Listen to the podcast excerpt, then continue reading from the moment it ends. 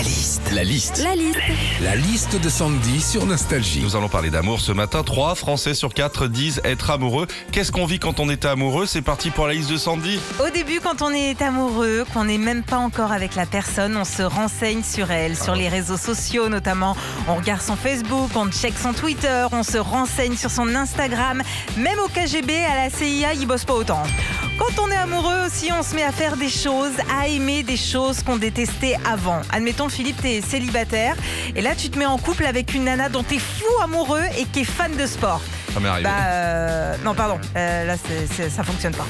Euh, quand on est amoureux aussi, au début d'une relation, on rigole pour un rien, même aux blagues les plus nulles. hein. Moi, je me rappelle très bien de la première blague de mon mari, c'était C'est quoi la forme préférée des canards? Eh ben, Le cube, parce qu'il y a plein de coins-coins. Alors voilà comment j'ai rigolé à l'époque par amour et en plus sur le coup j'avais même pas compris la blague.